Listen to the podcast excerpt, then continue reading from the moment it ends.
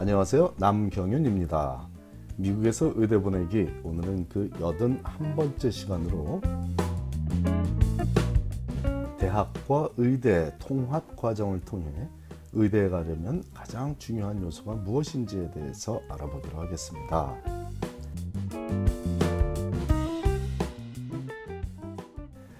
미국에서 의대에 진학하는 방법 중에 가장 보편적인 방법은 대학 생활 동안 착실히 의대, 즉 의과 대학원에 진학할 준비를 하고서 대학 졸업 후에 의대에 진학하는 pre-med 과정을 통한 방법이죠. 하지만 소수의 고교생들을 대학 진학 시에 미리 의대에서 선발하는 제도도 존재하는데 이것이 바로 대학과 의대 통합 과정인 것입니다. 이 두 가지 방법 이외에도 대학 2학년 학생들을 대상으로 미리 의대에서 입학 전형을 하는 제도도 존재하며 Mount Sinai 의대에서 시행하는 FlexMed 프로그램이 대표적으로 알려져 있죠. 이 세 가지 의대 진학 과정 중에 무엇이 더 어렵다고 말하기는 사실 쉽지 않지만 가장 까다로운 것이 고교생들을 대상으로 하는 통합 과정으로 알려져 있는데 그 이유는 무엇에 치중하여 고교 시절을 보내야 하는지에 대한 정확한 이해가 부족해서 학생 본인은 열심히 준비했다고 믿지만 선발하는 의대 입장에서는 부족한 점이 많다고 보기 때문이므로 통합과정을 준비하는 자녀를 둔 가정에서 특히 주제해야 할 사항들을 점검해 보기로 하겠습니다. 어떤 진학 과정을 통해 의대에 지원을 하든 가장 중요한 사항은 학생에게 환자 중심의 사고방식이 있느냐는 사실이죠. pre-med 과정을 밟는 대학생이든 통합 과정을 목표로 하는 고교생이든 이것보다 중요하고 확실하게 챙겨야 할 사항은 없다고 봐도 좋습니다. 성적이 아무리 뛰어나고 수많은 특별활동을 해온 지원자라도 그 학생이 할애한 그 엄청난 시간과 노력의 저변에 깔린 동기가 자신의 입신양면만을 위한 것이라면 절대로 의대에서 그 학생을 선발하지 않을 것입니다.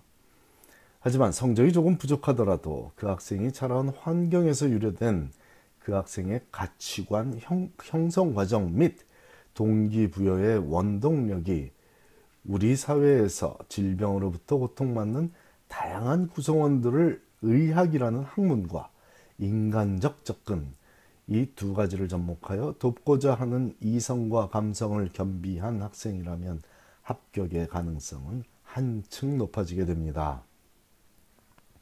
여기서 고교생들의 갈등이 유래되죠. 학문적 성취, 과학적 탐구심, 리더십, 또한 봉사정신 등 거의 모든 이과계열 전공을 원하는 고교생들이 대학 측에 보여주고자 하는 요소들이다 보니 굳이 통합 과정을 목표로 하는 학생이 아니더라도 모두 다 이 부분에 대해 노력을 썼습니다. 학점 관리에 집중하고 연구 경험을 토대로 과학경 시대에 나가 입상하려고 노력하고 운동이나 클럽 활동을 통해 리더십을 배양하고 다양한 봉사에 시간을 쏟습니다. 거기에 SAT나 ACT 고득점은 당연히 추구하는 바이고 AP 과목을 몇 개를 들어야 할지에 대한 고민도 당연히 수반되죠. 그러다 보니 명문대에 진학할 수 있는 조건을 갖춘 일에 시간을 투자하기에도 쉽지 않은 것이 사실입니다. 서로 통합과정에 불합격하면 어떤 대학에도 진학하지 않고 재수해서라도 다음에 다시 통합과정에 도전하겠다는 고교생은 있을 수 있어도 이를 달갑게 받아들이고 동요해주는 고교생 부모는 오랜 시간 학생들의 의대 진학만을 도와온 필자 입장에서도 단 한 명을 만난 적이 없으므로 우선순위는 명문대학 진학으로 맞춰져 있고 통합과정은 되면 감사하고 그렇지 않으면 대학에 가서 다시 의대 진학을 준비하면 된다는 것이 지배적이고 이는 pre-med 대학생들이 의대가 아니면 죽음을 달라는 식의 목숨 걸고 하는 의대 진학 준비와는 차이가 있게 되죠. 그렇다고 고, 고교생 부모들을 폄하하는 것은 절대로 아닙니다. 다음 기회가 존재하므로 오히려 합리적인 사고라고 할 수도 있죠. 하지만 이 점이 통합과정에 합격하기가 어렵게 만드는 요인이라는 것은 확실하니 인지는 하고 있자는 의미이고 이 점이 어떻게 작용하는지 비근한 예를 살펴보겠습니다. 한 가지 예를 살펴보죠. 옆집 아이는 명문대학에 진학하여 A, 진학하며 AP 과목을 10개를 들었다는데 우리 아이는 고교 졸업식까지 그 숫자에 달하지 못할 듯 싶으면 불안해집니다. 그렇다면 현재 하고 있는 운동이나 봉사 시간을 줄여서 줄여서라도 AP 과목을 조금 더 들어야 하는 것인지 아닌지 하고 고민할 수 있죠. 이때 명문대학이 목표라면 명문대학에 진학한 옆집 학생의 경우를 신중하게 고려해야 하겠지만 통합 과정을 목표로 하는 학생이라면 과학, 수학, 영어 분야에서 기본적인 AP만 들어도 큰 문제는 없습니다. AP 과목의 선정 기준은 진학을 목표로 하는 통합 과정에서 요구하는 사항을 참고하면 도움이 되겠습니다. 특히 어떤 과목에 SAT Subject Test를 요구하는지 참고하여 AP 과목을 선정하며 시간 안배를 효율적으로 하면 리더십 함양이든 연구 활동이든 아니면 봉사 활동이든 학습 능력 배양 외에 의대에서 중요시하는 요소들을 충족시킬 수 있을 것입니다. 실제로 AP 과목 10개를 듣고 모두 5점을 받은 학생들을 만나는 일은 제게는 흔한 일이지만 통합과정에 학생 통합과정에 합격한 학생들이 모두 AP 과목을 10개를 들었다거나